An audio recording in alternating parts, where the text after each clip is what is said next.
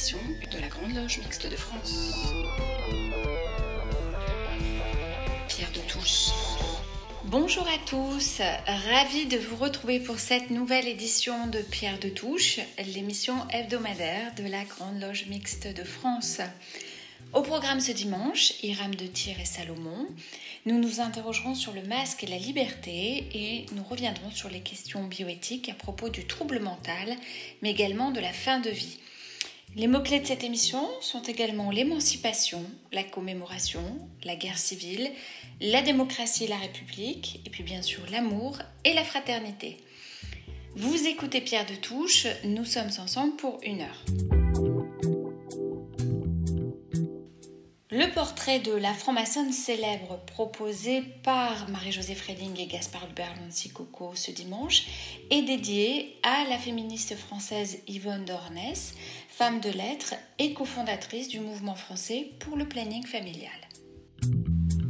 Yvonne Dornès, femme de lettres, féministe française et pionnière dans de nombreux domaines, dont l'émancipation féminine, elle est née le 19 avril 1910 à Paris est morte le 10 septembre 1994 à Neuilly-sur-Seine. Arrière-petite-fille de Jules Ferry, elle a suivi des études supérieures en droit et économie politique avant de mener une carrière professionnelle dans le domaine de la communication.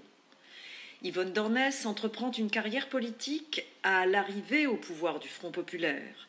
Chargée de mission à la présidence du Conseil en 1937, elle assure les fonctions de directrice des services de SVP, une société de services destinée principalement aux professionnels qu'elle dirigera jusqu'en 1953.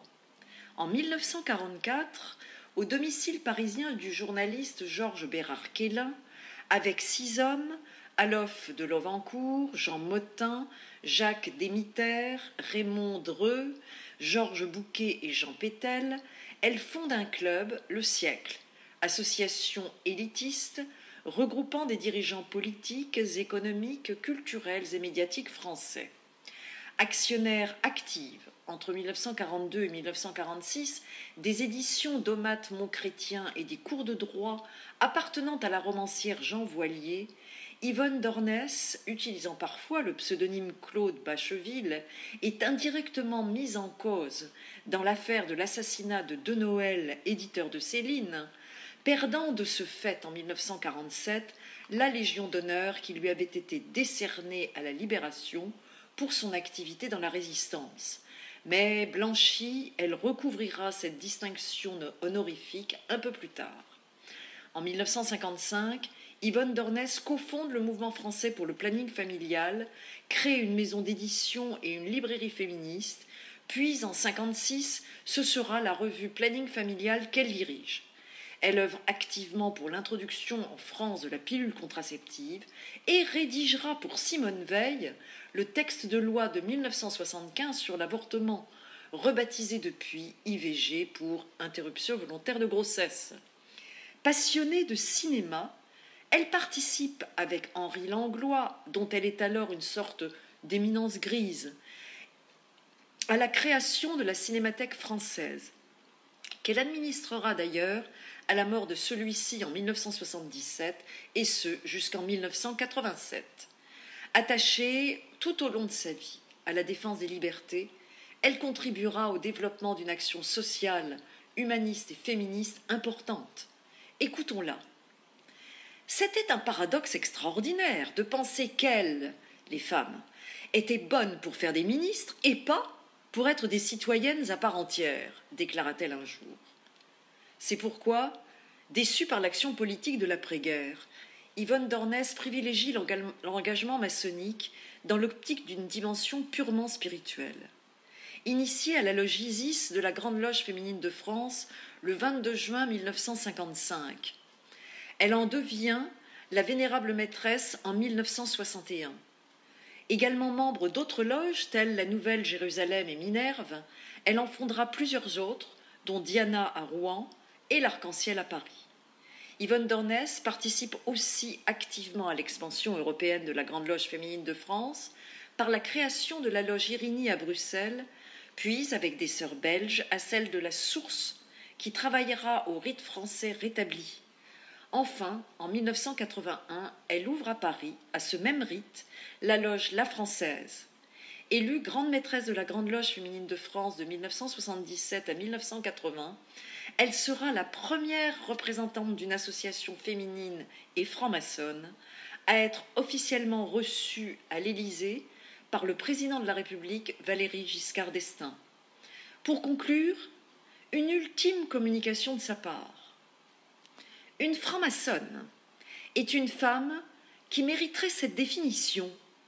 Les pieds sur terre, l'amour dans le cœur et la tête dans les étoiles. Avec Claire Donzel, nous avons rencontré cette semaine Fabrice, franc-maçon, membre de la Grande Loge nationale de France. Fabrice a été élevé dans une famille de francs-maçons. Voici son témoignage. Je suis franc-maçon et alors, aujourd'hui, nous rencontrons Fabrice. Bonjour Fabrice. Bonjour.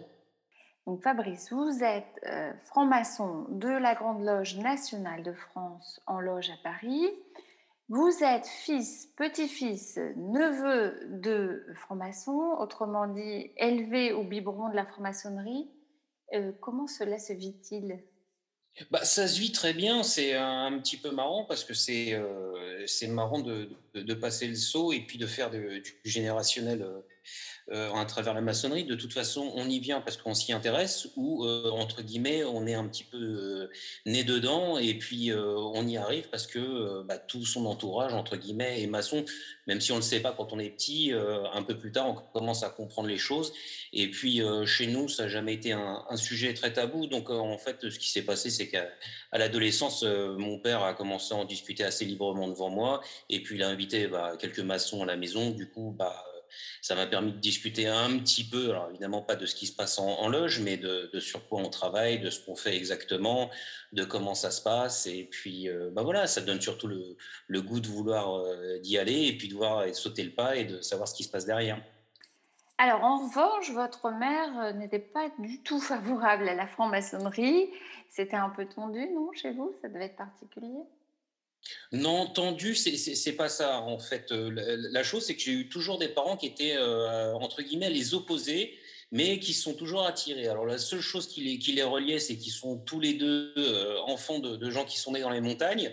Mais mis à part ça, ma mère était un peu plus de, de, gauche, mon père un peu plus de droite. ma mère a une réussite sociale, mon père plus une réussite économique. Et du coup-là, bah, de ce coup-là, pardon, bah, on a toujours eu des discussions assez animées, mais assez libres à l'intérieur de la famille. Et puis, ben, quand mon père a accédé à la maçonnerie, euh, pour ma mère, euh, quand ma mère l'a su surtout, euh, ma mère ça n'a jamais été spécifiquement sa tasse de thé pour elle, donc ça a été assez marrant de grandir là-dessus. Néanmoins, bah, dans le couple de mes parents, il y a toujours eu ce qu'on appelait la bienveillance, hein, ce qu'on retrouve un petit peu en maçonnerie. Et puis on, peut aller de, venir pardon d'horizons différents, mais finalement se, retrouver autour d'idées. Et c'est un petit peu ça en fait la, vie à l'intérieur. Et puis c'est cette opposition en fait cette dualité. Moi, ça m'a pas trop trop dérangé, donc euh, je suis devenu maçon. Je l'ai dit à ma maman, bon, qui me dit bon bah tu fais comme tu veux, hein, c'est toi qui choisis. Mais néanmoins, elle me fait toujours des bisous et des câlins, donc euh, c'est que tout va bien avec elle. Alors, dans le rite que votre euh, loge pratique, l'accueil d'un nouveau membre se fait sans enquête et sans épreuve du bandeau. Euh, alors, comment vous y prenez-vous? Vous pouvez nous expliquer un peu? Bah, en théorie, en fait, quand on discute avec des gens, quand on sent qu'il y a peut-être une fibre euh, à vouloir se, découvrir, aller à vouloir un petit peu plus loin dans la recherche, dans la connaissance de soi-même, etc., à travers les discussions, on, sent peut-être un, nouveau candidat qui pourrait venir on peut en discuter avec lui, se dévoiler à ce moment-là et lui dire, tu sais, euh, ce qui serait peut-être intéressant, c'est que tu franchisses un pas supplémentaire. Et dans ce cadre-là, dans ce cadre-là, on demande euh, au candidat d'écrire une lettre, hein, tout simplement, qui est lue en loge, euh, c'est voté. Et à partir du moment où c'est voté, eh bien, il, vient directement pour sa, sa réception, parce que chez nous, on ne parle pas d'initiation, mais bien de réception au premier grade, et puis il intègre. Euh, ça peut venir aussi, parfois, on a eu des candidats qui ont fait des candidatures spontanées et euh, qui, eux, sont venus directement euh, nous voir. Alors moi, dans ma loge en spécifique, vu qu'on a un passif un petit peu RE2A, On pratique encore en fait le passage sous le bandeau et on pratique aussi euh, les enquêtes. Alors il n'y en a pas trois, il y en a deux chez nous, mais on fait exactement la même chose avec les, les, lectures d'enquête et ce qui s'ensuit. Euh, au rite écossais rectifié, la seule condition sine qua non pour rentrer chez nous quand même, c'est de croire en Dieu. Parce que si on ne croit pas en Dieu, c'est un petit peu problématique pour le, pour le rite qu'on pratique. D'accord. Eh bien, merci beaucoup Fabrice pour ce témoignage. Merci à vous. Alors que le confinement ou les mesures sanitaires de troisième voie concernent de plus en plus de départements et régions françaises, nous avons fait le choix de rediffuser une chronique d'Alain Vordonis, écrite en mai 2020, lors de la septième édition de cette émission. Dans la crise sanitaire que nous traversons, la question des masques demeure centrale. Le masque atteint-il à nos libertés? Il offre en tout cas sur le plan symbolique quelques éclairages intéressants. Alain Vordonis tente de nous expliquer pourquoi, dans cette chronique intitulée La liberté peut-elle être masquée? Pierre de Touche. Alors que nous avons abordé depuis deux semaines la phase tant attendue du déconfinement, celle-ci s'est assortie du port obligatoire du masque dans la plupart de nos déplacements, sorte de prolongation visible de la pandémie dont nous arborons d'une certaine manière les stigmates, comme pour nous rappeler en permanence notre fragilité dans un combat qui est loin d'être achevé. Après les avoir tant implorés, nous voici contraints à les porter, ces fameux masques. Une obligation de plus ou de moins, me direz-vous, en cette période où nous avons dû nous résoudre à abandonner bon nombre de nos libertés individuelles, ce n'est pas très grave, puisque c'est pour notre bien. Il ne s'agit assurément pas ici d'en contester l'utilité, tout comme l'ensemble des dispositions dites barrières qui nous sont demandées, en conditionnant notre capacité actuelle d'aller et de venir, celle-ci nous permet de reprendre progressivement nos activités, certes, et nous nous en accommoderons, bien évidemment. Mais avec les gants blancs ou noirs qui l'accompagnent souvent, le masque exprime bien autre chose.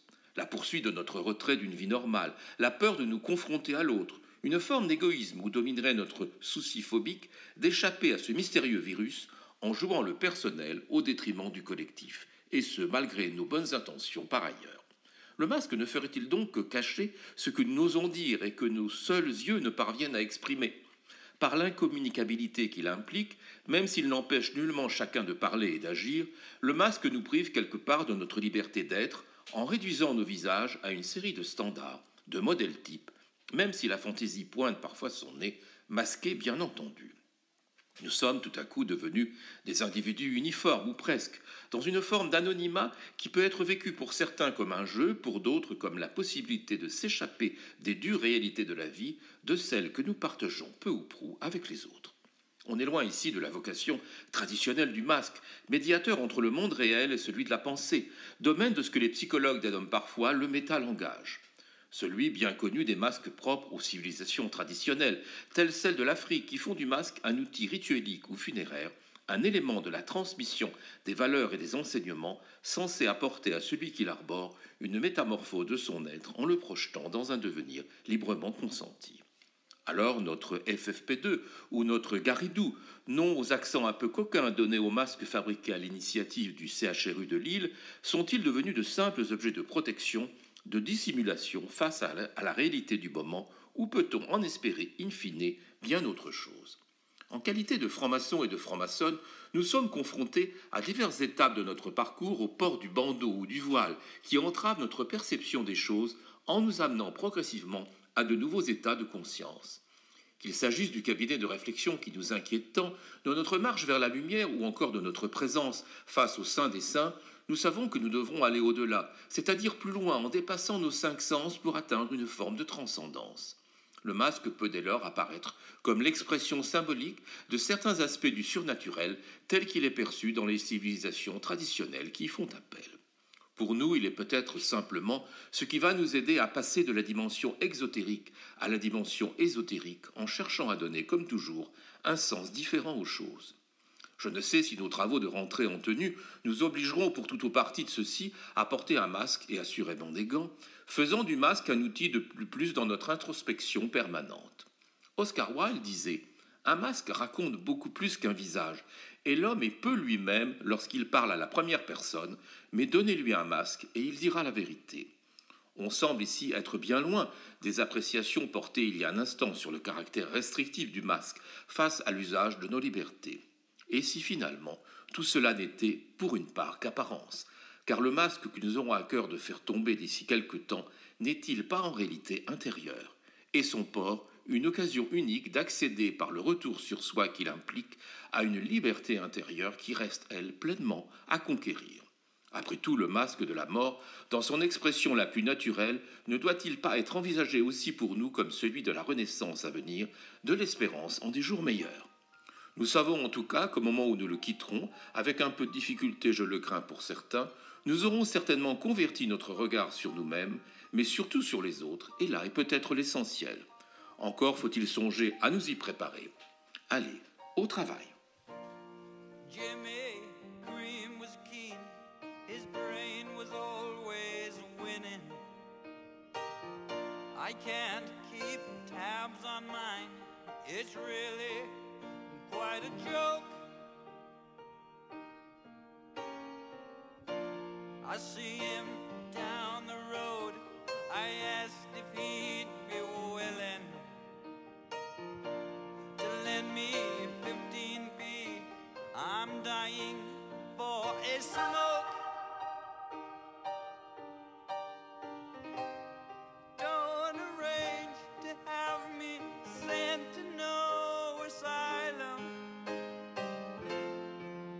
Just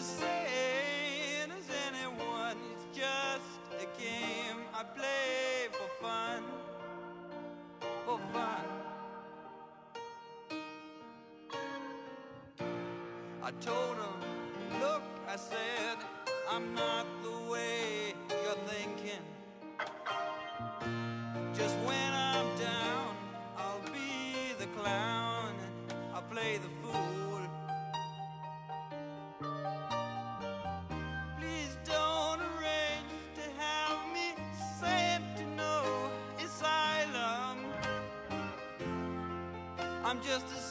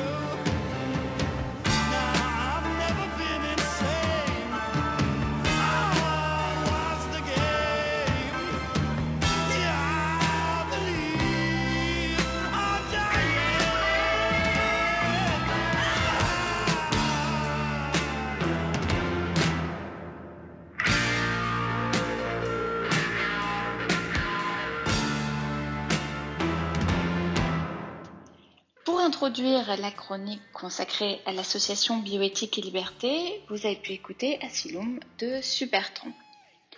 Alors la semaine dernière, Christiane Vienne nous avait présenté l'association Belle et la revue qui avait été éditée à la suite du colloque sur le genre. Cette semaine, elle nous relate le colloque organisé par cette association en mai 2019 autour du trouble mental et des questions bioéthiques.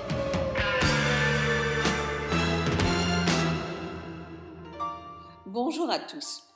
Euh, Nous poursuivons ensemble la présentation des différents colloques organisés par l'association Bioéthique et Liberté en étroite collaboration avec la Grande Loge Mixte de France.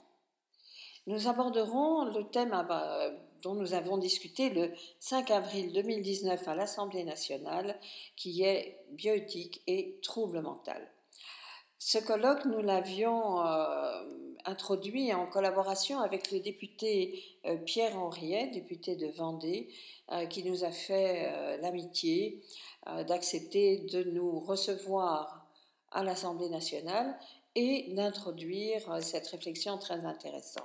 Notre principal invité était Christophe Debien, médecin psychiatre et responsable au CHRU de Lille et aussi auteur. Interroger le trouble mental, c'est interroger l'altérité, c'est interroger le rapport à l'autre, et tout particulièrement quand cet autre est à la fois pareil à nous et si différent. Comme le soulignait le psychanalyste et, philosophe Michel Baron, il est le reflet, le reflet pardon, de moi-même, mais il est éloigné parce qu'il est enraciné dans un mode de vie non adaptatif qui est celui de la psychonévrose et de la névrose. Tout notre colloque a tourné autour de cette question qui est cet autre qui souffre, du trouble mental Comment puis-je me retrouver en lui et comment est-il pris en charge dans notre société? Le docteur de Bien a mis en lumière différents éléments de ce qui constitue aujourd'hui les défis, les difficultés de tout ce secteur que l'on appelle globalement secteur euh, de la euh, santé mentale. Euh, il, a cité tout au début de son intervention cette définition de l'éthique de Paul Ricoeur. La visée de l'éthique est celle de la vie bonne avec et pour les autres dans des institutions justes.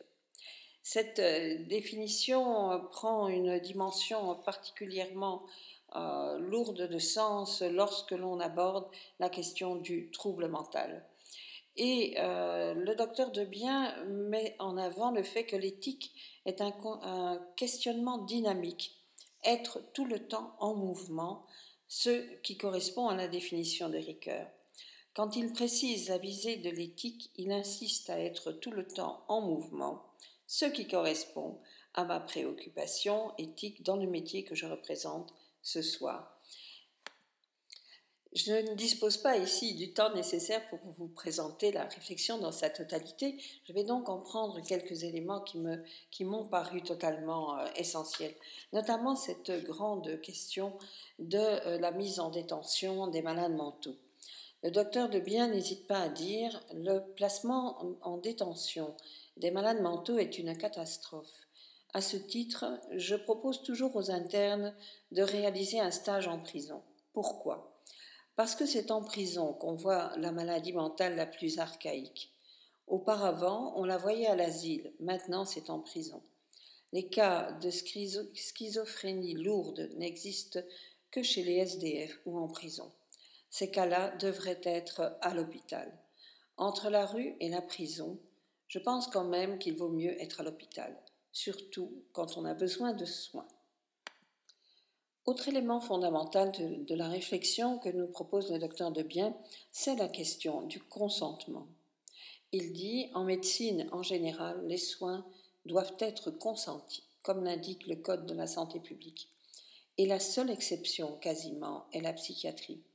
Nous n'enfermons pas les patients, nous les hospitalisons. Attention à la sémantique.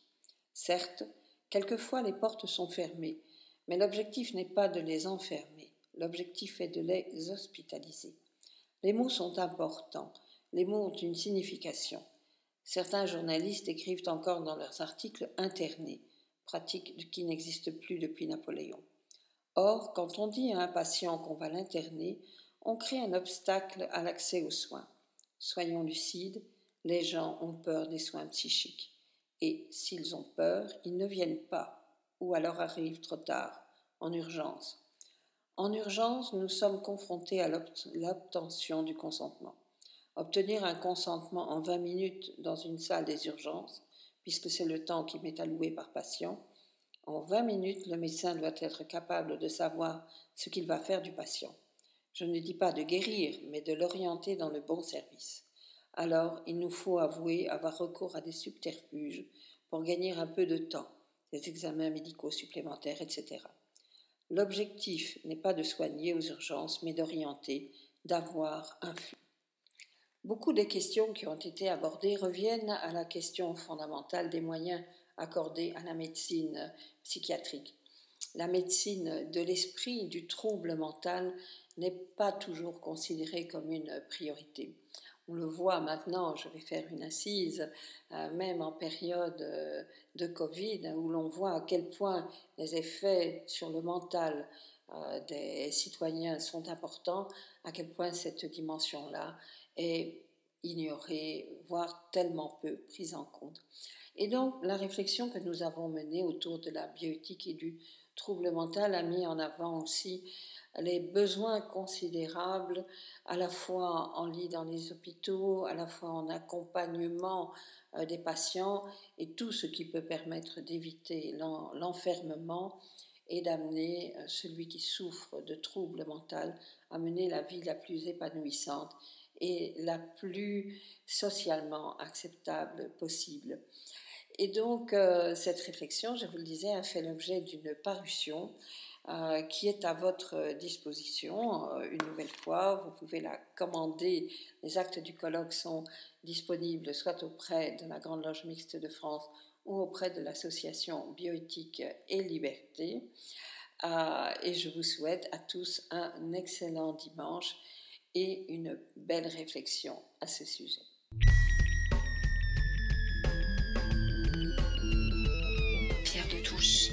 De la Grande Loge Mixte de France. Pierre de Touche. Michel Baron nous propose une nouvelle série psychophilo dont le thème parlera sans doute à nombre d'entre nous. Hiram de Tyr et Salomon à la lumière de l'histoire antique.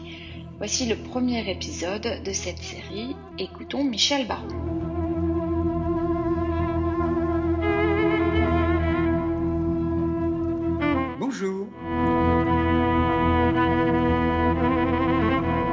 Aujourd'hui, nous allons aborder une réflexion historique à partir du texte, des textes ou des rituels fondamentaux de la franc-maçonnerie, qui euh, consiste à intégrer la relation entre Salomon et Hiram de Tyr. Mais qu'en est-il à la lumière de l'histoire euh, antique? Il conviendrait d'abord de faire un petit crochet par euh, Freud. Vous allez me dire quelle relation entre Freud et Salomon et Hiram de Tyr Eh bien, c'est la chose suivante. En 1909, Freud va faire euh, état de l'existence chez l'individu, chez tous les individus, d'un passage d'un imaginaire qu'il va intituler le roman familial. L'enfant imagine qu'il est né, non de ses parents réels, mais de parents prestigieux, où il prête à sa mère des aventures amoureuses secrètes, dont il serait le fruit, ou encore il est bien lui-même enfant légitime, mais ses frères et ses sœurs sont alors des enfants naturels, etc. C'est le passage absolument incontournable que chaque enfant fait de ce roman familial, quitte après à réadopter ses vrais parents euh, d'origine. Ce qui va intéresser Freud sur le plan de l'individu va vite passionner d'autres analystes sur un plan collectif, à commencer par Otto Rank avec son ouvrage Le mythe de la naissance du héros et Getzaroheim dans Origine et fonction de la culture. Ces auteurs vont avancer l'hypothèse que non seulement les sujets, mais aussi les groupes, vont mettre en place le même mécanisme de roman familial et penser qu'ils sont les héritiers, non de leur groupe social, mais d'un groupe noble et valorisé socialement, intellectuellement ou religieusement. Naturellement, la franc-maçonnerie n'échappe pas à ce processus, qui fait qu'elle est rattachée à une filiation symbolique et imaginaire. La construction du temple de Salomon est parent imaginaire. Ce roman familial va être renforcé par la source même des éléments constitutifs du mythe, la Bible évidemment. Mais au-delà de ce récit religieux, qui est lui-même sans doute un roman familial, quelle est la nature réelle des relations historiques qui animaient les protagonistes? En effet, l'archéologie et l'épigraphie moderne nous sont d'un grand secours et ont fait des progrès considérables.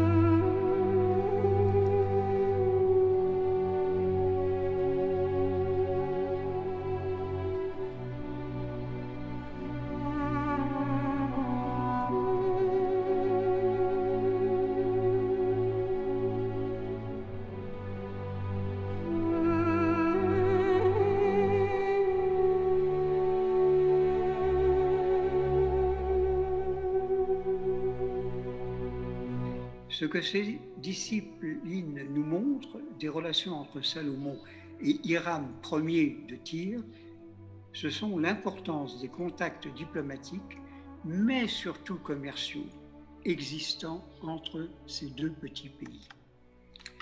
La Bible est l'une des sources de documentation, mais non la seule. Elle décrit au Xe siècle avant notre ère les contacts établis d'abord avec David père de Salomon, et Salomon, son fils. Les dossiers et les relations peuvent se résumer dans quelques rubriques. Premièrement, dans les passages économiques, la fourniture de bois de cèdre, de cèdre par Hiram à David pour la construction de son palais, de cadres techniques et d'ouvriers pour cette même construction. Les Juifs peuple d'éleveurs ne maîtrisant pas l'architecture, malgré leur passage chez les Égyptiens. Dans la Bible, ces épisodes sont évoqués dans 2 Samuel 5, 2, les Chroniques 22, qui n'évoquent pas Hiram d'ailleurs, mais les Sidoniens et les Tyriens. Il y a une allusion aux fournitures dans un message que Salomon avait fait parvenir à Hiram. Il est question aussi dans 1 roi 5, 15 d'une amitié que Hiram avait pour David, son père.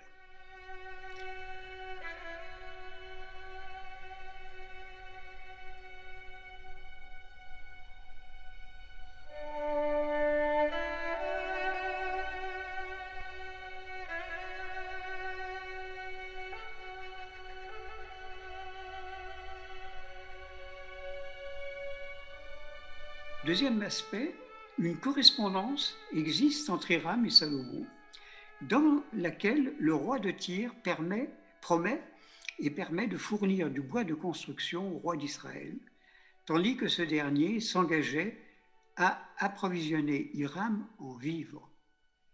À chaque fois, nous allons voir que c'est du donnant-donnant, mais que ce n'est pas simplement l'admiration d'Hiram de Tyr, pour David et pour Salomon après.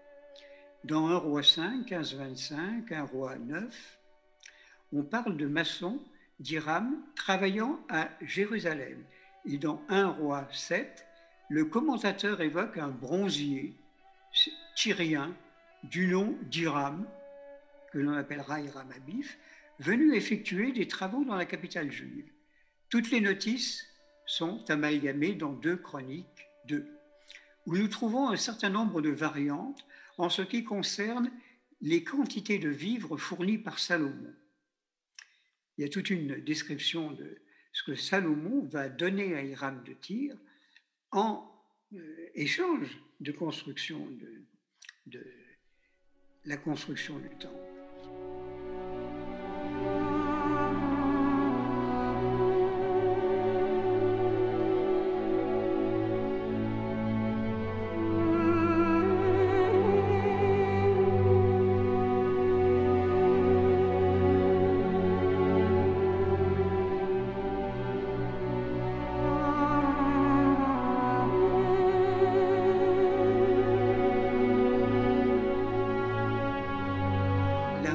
De Jaffa comme port de destination du bois livré par Hiram est mentionné dans le verset 15. Les rois ne mentionnant pas de port, mais Esdras 3, 7 confirme que c'est bien Jaffa qui va servir de lieu de livraison du bois d'Hiram pour la construction du temple. C'est toujours dans Esdras qu'est reprécisé le nom du bronzier Hiram Abif, qui devient Uram Abi, sans doute pour le distinguer du roi de Tyr.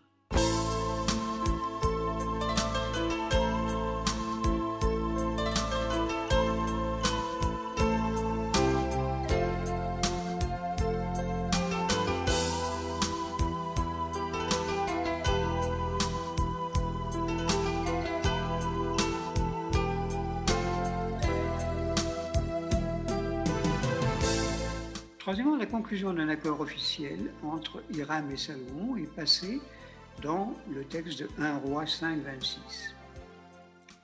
Et, quatrièmement, l'organisation conjointe par Hiram et Salomon de diverses expéditions maritimes. Nous pouvons rapprocher ce texte de 1 roi 10, 22, relatif au voyage d'Hiram et Salomon.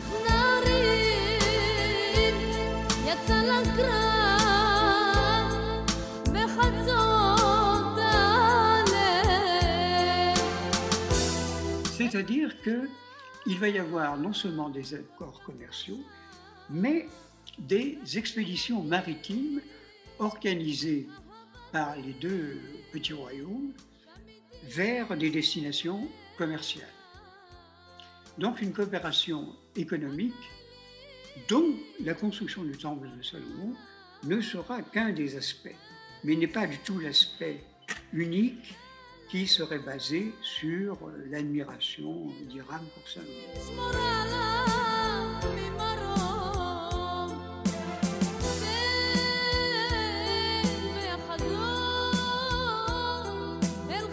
Bien, nous allons nous arrêter pour aujourd'hui et nous nous retrouverons la semaine prochaine pour la suite de cette réflexion historique.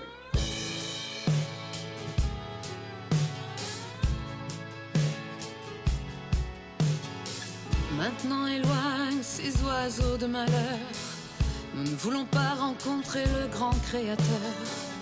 Ne les laisse pas nous recouvrir de terre, comme ils l'ont fait pour nos frères. Je n'ai pas vécu selon les écritures. Il y avait trop de règles pour moi, pas assez de ratures.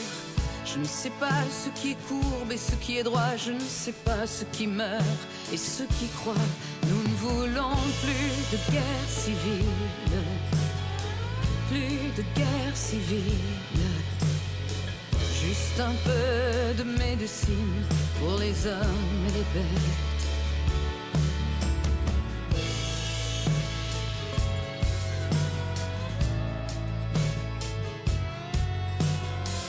Pourquoi avons-nous tué les Indiens Pour les automobiles et le grand rêve hollywoodien? Je veux juste voir le soleil se lever Je ne veux pas aller avec les confédérés. Maintenant éloigne ces oiseaux de malheur. Nous ne voulons pas rencontrer le grand créateur. Ne les laisse pas nous recouvrir de terre comme ils l'ont fait pour nos frères. Nous ne voulons plus de guerre civile, plus de guerre civile.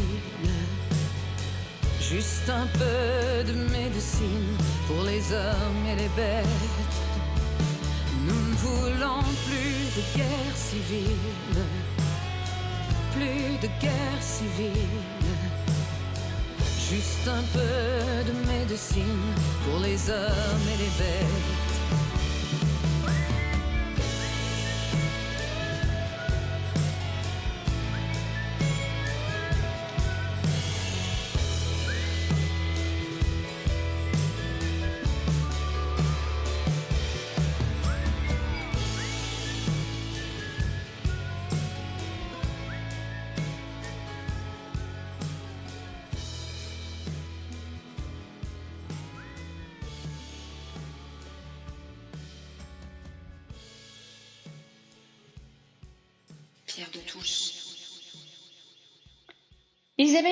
Sa chanson Guerre civile illustrent la chronique de Pierre Yana ce dimanche.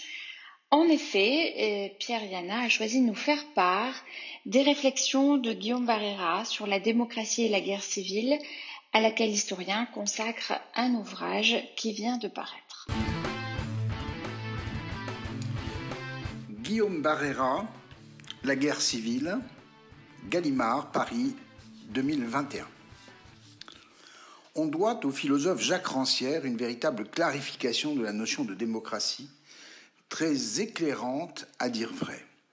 Dans son livre La mésentente, qui est paru chez Galilée en 1995, Jacques Rancière souligne le fondement de la démocratie. C'est le dissensus.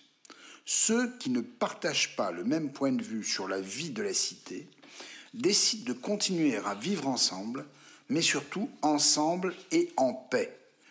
Les institutions démocratiques seraient ainsi faites non pour chercher un quelconque consensus, source d'uniformité, voire de conformisme, mais pour maintenir ensemble et en paix des citoyens qui, autrement, se livreraient aux excès de la guerre civile. Il y aurait donc ainsi un antagonisme majeur, c'est une évidence, entre la démocratie et la guerre civile. Dans un récent ouvrage paru en 2021 aussi, chez Gallimard, Guillaume Barrera mène une analyse très fournie et intéressante de la notion de guerre civile. Je dois dire, qu'on me permette ici de parler un peu à la première personne, je dois dire que cette notion me hante depuis longtemps. Il y a encore quelques mois, l'épopée des Gilets jaunes m'a renvoyé à la crainte que n'éclate en France la guerre civile. Bien loin de moi l'idée de mettre tous les Gilets jaunes dans le même panier, toutefois, la présence dans leur rang de militants d'extrême droite laissait craindre beaucoup, sinon le pire, malgré la solidité des institutions républicaines. Mais quand même, attaquer un ministère, obliger le ministre, ici c'était Benjamin Griveaux, à déguerpir dardard, il y avait de quoi s'inquiéter.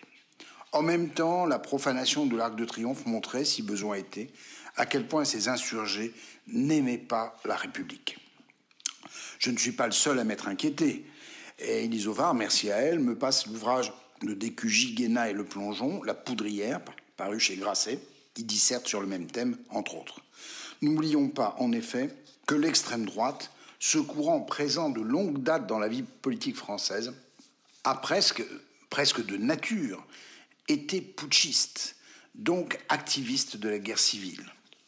Ils étaient, Charles Maurras en tête, les premiers contre Dreyfus à la fin du 19e.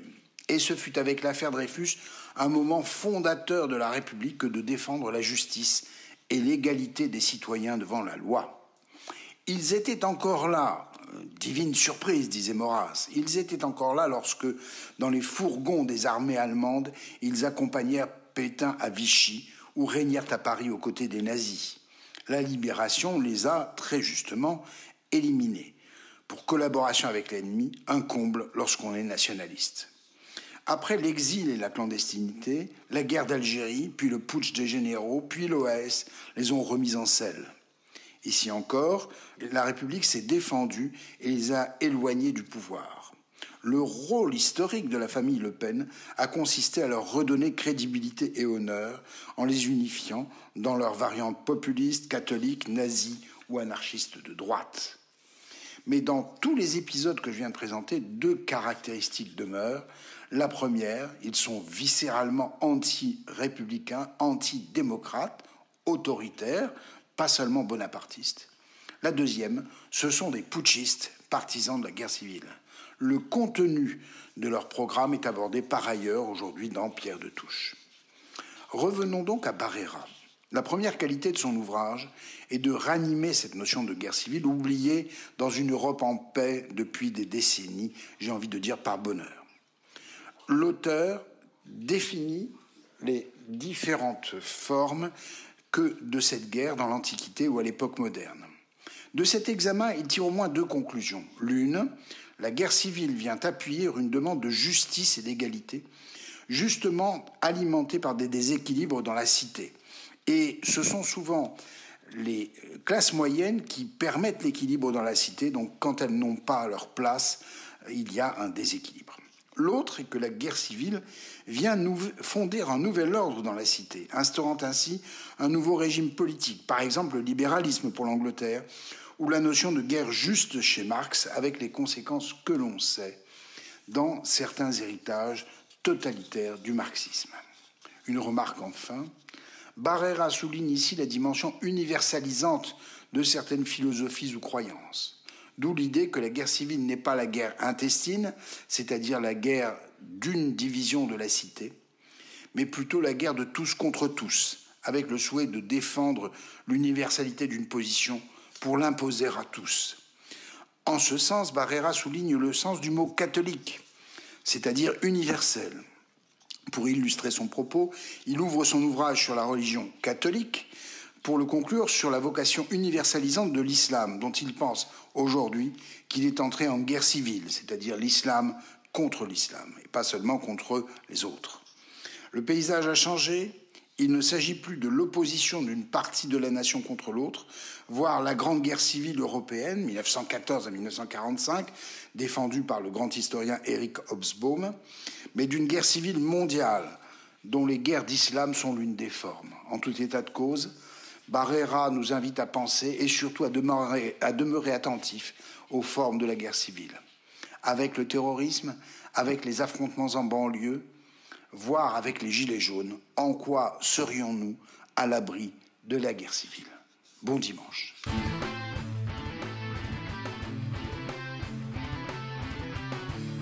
Fin de vie, la liberté de choisir, c'est le titre qu'a donné Christiane Vienne à la chronique internationale qu'elle consacre cette semaine à l'euthanasie.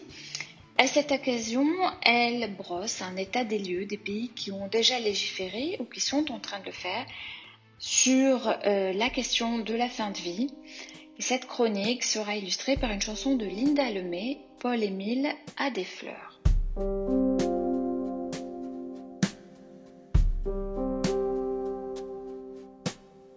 Bonjour à tous. Ma chronique internationale de ce dimanche sera aussi nationale puisqu'elle aborde une question euh, sensible revenue euh, dans l'actualité. Il s'agit de la question d'une fin de vie digne de l'euthanasie. Euh, Vous le savez sans doute, le Parlement espagnol a approuvé définitivement jeudi 18 mars la légalisation de l'euthanasie.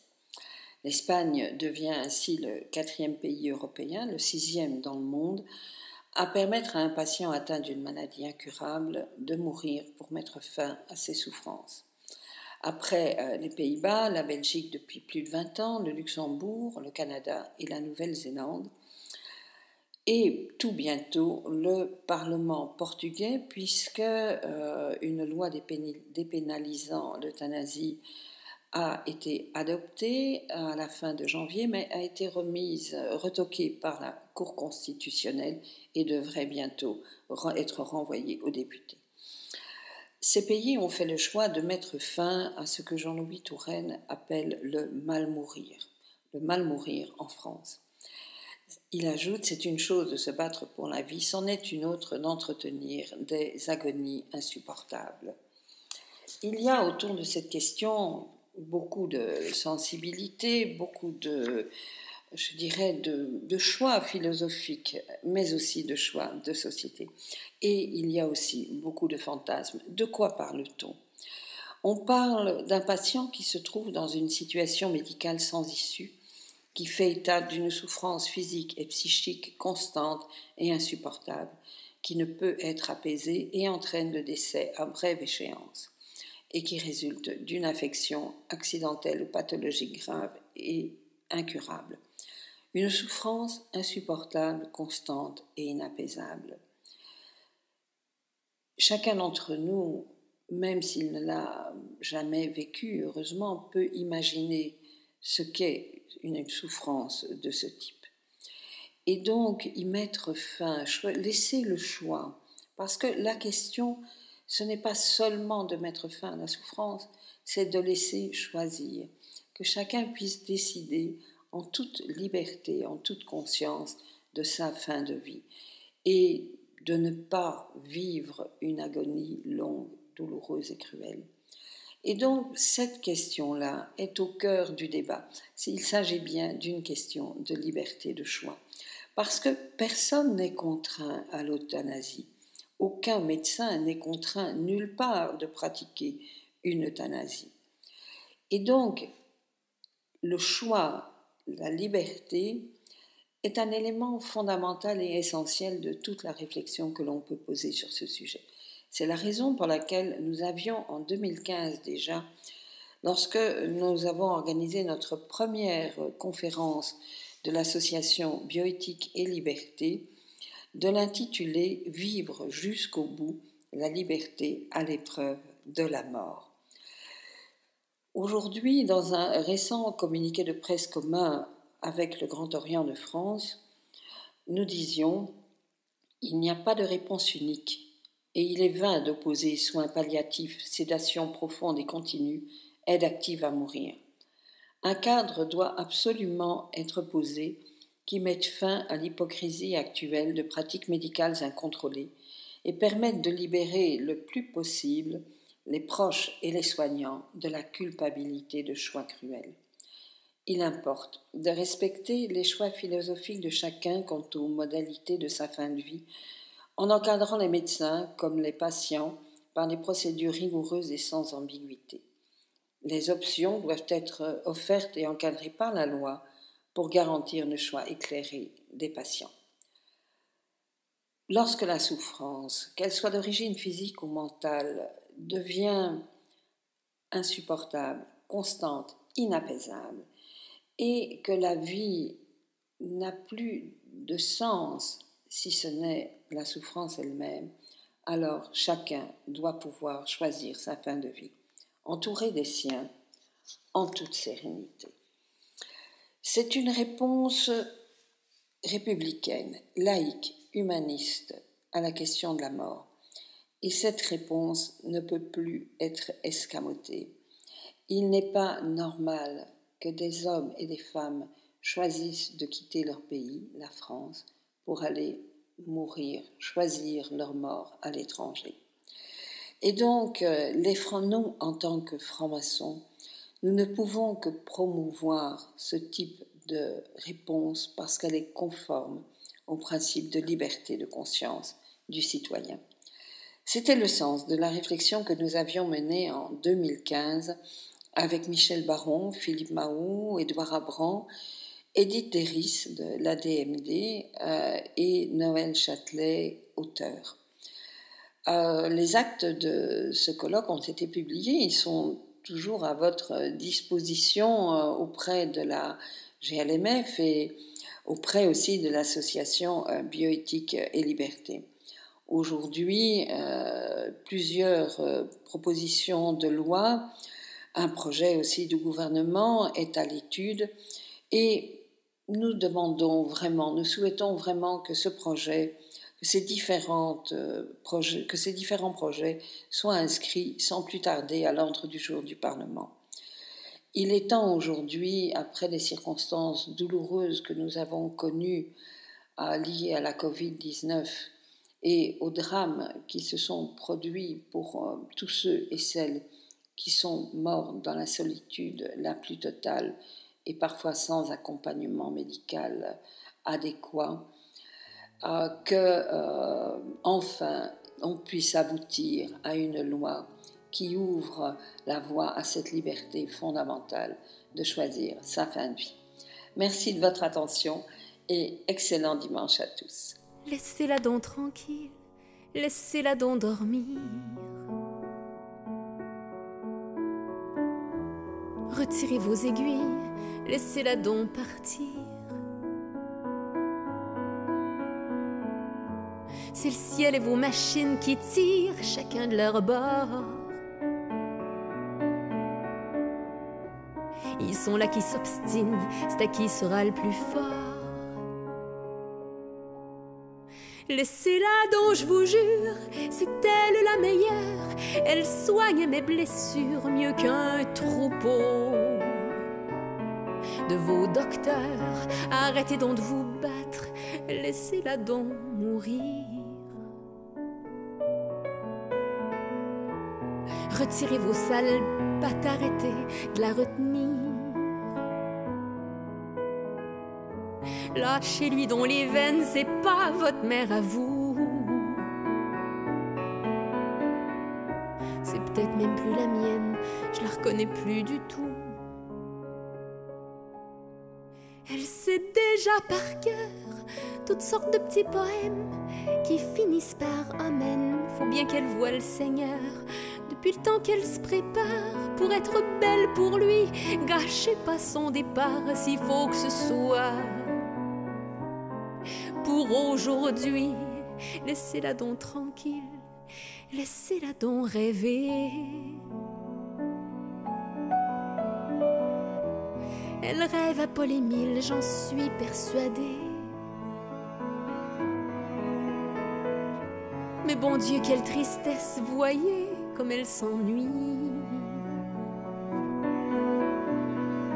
Des blagues et des caresses, son Paul Émile chéri.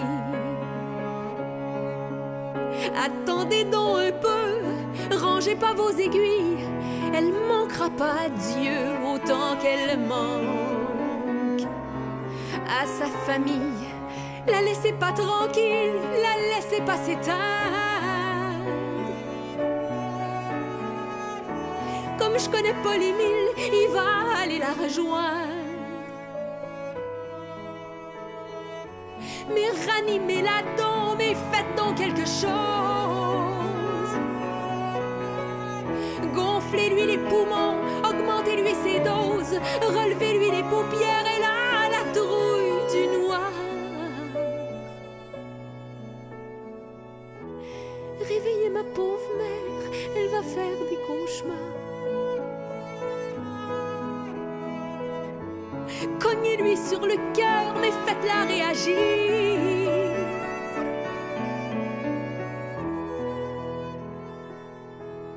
Paul Émile a des fleurs, il veut les lui offrir.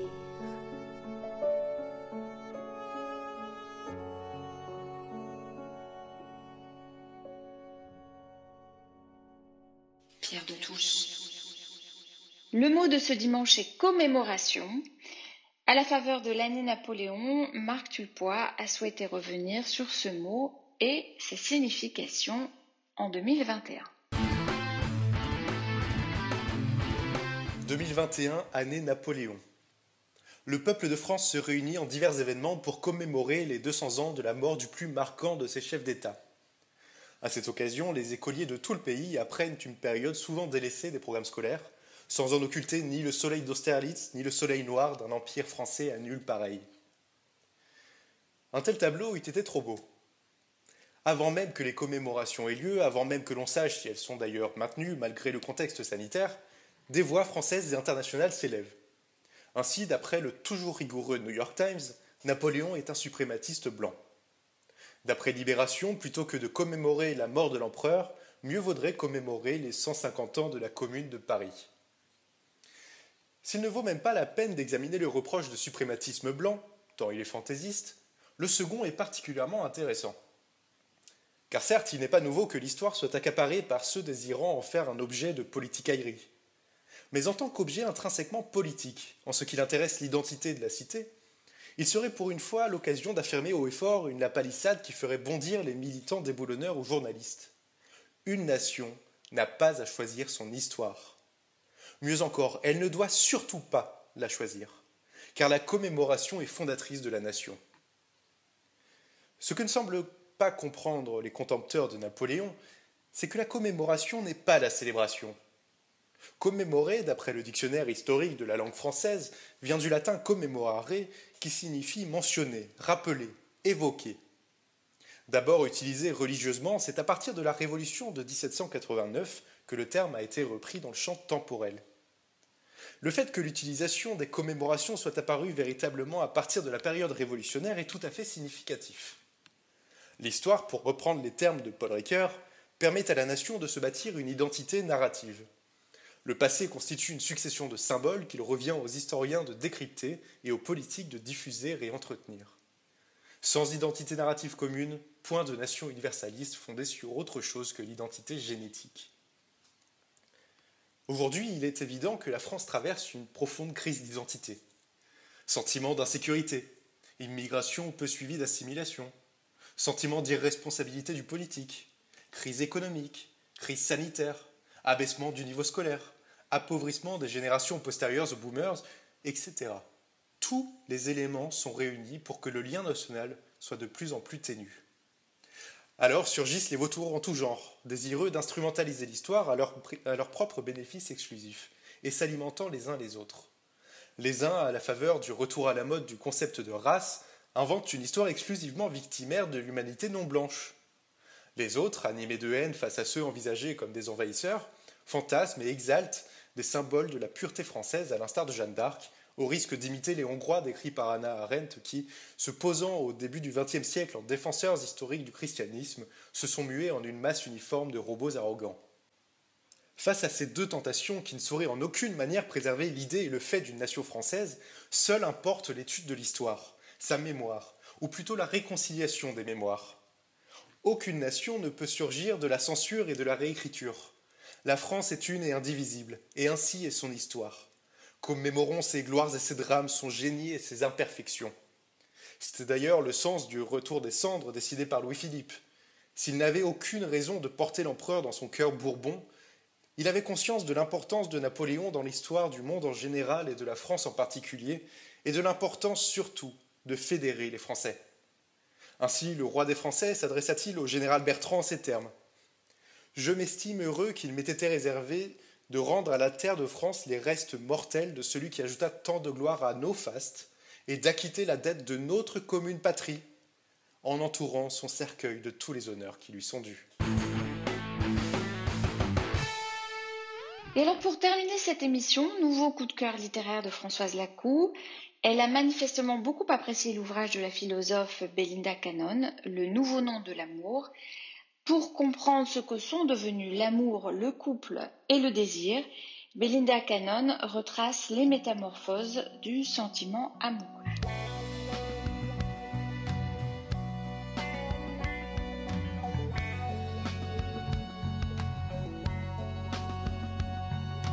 Le nouveau nom de l'amour de Belinda Cannon aux éditions Stock dans la collection Essais documents paru en septembre 2020.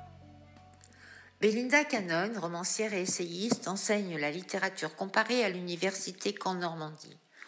Son sujet principal est le désir amoureux que l'on retrouve dans plusieurs de ses essais comme L'écriture du désir, Le baiser peut-être, Le goût du baiser, Petit éloge du désir, La tentation de Pénélope. Dans son dernier essai intitulé Le nouveau nom de l'amour, dans une conversation à bâton rompu avec son amie Gabrielle, Belinda Cannon balaye plusieurs siècles de conception de l'amour à travers l'évolution du mariage et du statut de la femme pour comprendre ce que sont devenus l'amour, le couple et le désir et répondre à la question faut-il renoncer à s'aimer pour toujours? L'histoire du mariage nous apprend ainsi que l'union pour toujours est une invention chrétienne, que le mariage d'amour émerge à la fin du XVIIIe siècle et que ce sont les révolutions du XXe siècle qui ont érigé le désir en ingrédient de l'amour. Belinda Cannon souhaite remettre le désir à sa juste place, c'est-à-dire à un désir de l'être entier, celui de la communion des âmes. Dans le discours ordinaire, il est souvent dit qu'il faut être vigilant et savoir séparer l'amour du désir. Pourquoi le faudrait-il? Chacun sait bien faire la différence entre un désir passager, léger, inconsistant et le grand désir. Et pourquoi enlever à celui-ci sa riche composante d'amour? Pour l'essayiste, nous sommes devenus des polygames lents. Nous formons au cours de nos vies des unions successives qui cessent quand s'éteint le désir. Mais est-ce un problème? Pas vraiment. Si nous acceptons l'idée que cette renonciation au pour toujours ne soit possible que si l'on reconnaît la noblesse du désir. Suspendant les rapports de domination, le désir est profondément féministe. Il n'est pas un simple besoin du corps ou de la reproduction, mais une expérience capitale qui engage la totalité du corps-esprit et intimement mêlée à l'amour. Il en est ainsi le nouveau nom. Belinda Cannon réhabilite le désir charnel et spirituel qui a longtemps été méprisée pour y voir l'acmé du désir de vivre.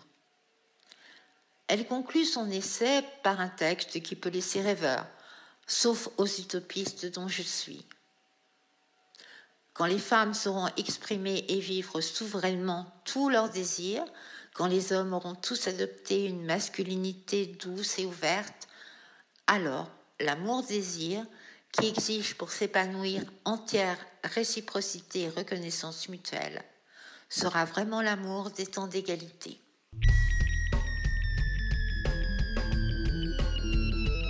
Pierre de Touche, une émission de la Grande Loge Mixte de France. Pierre de Touche.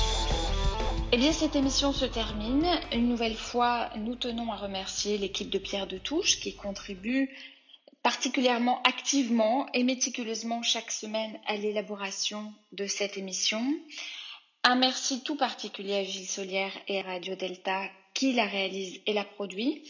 Rejoignez-nous sur les réseaux sociaux, Twitter, Facebook, Instagram et YouTube. La semaine prochaine, notre débat sera consacré à l'extrême droite. Nous nous quittons avec Jacques Brel, la chanson des vieux amants, en écho à la dernière chronique de cette émission. À la semaine prochaine. Bien sûr, nous eûmes des orages. Vingt ans d'amour, c'est l'amour folle. Mille fois tu pris ton bagage.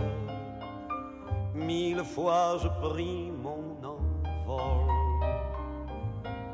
Et chaque meuble se souvient dans cette chambre sans berceau des éclats des vieilles tempêtes.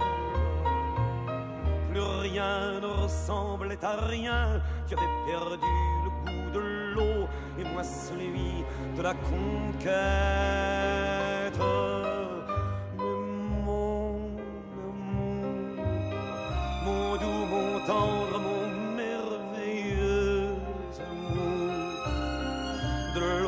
Jusqu'à la fin du jour, je t'aime encore, tu sais, je t'aime.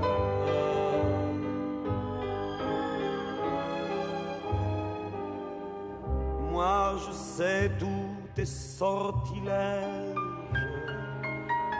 tu sais tous mes envoûtements.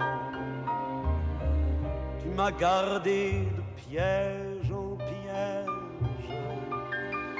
t'ai perdu de temps en temps. Bien sûr, tu pris quelques amants, il fallait bien passer le temps, il faut bien que le corps exulte. Et finalement, finalement, il nous fallut bien du talent pour être vieux sans être adulte.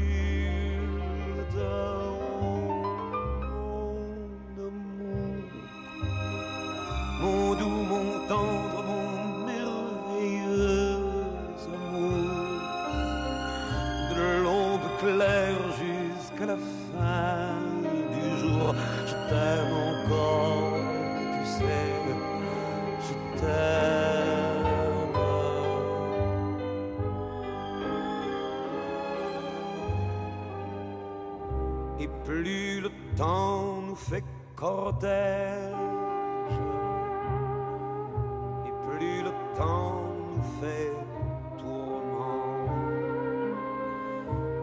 n'est-ce pas le pire piège que vivre en paix pour des amants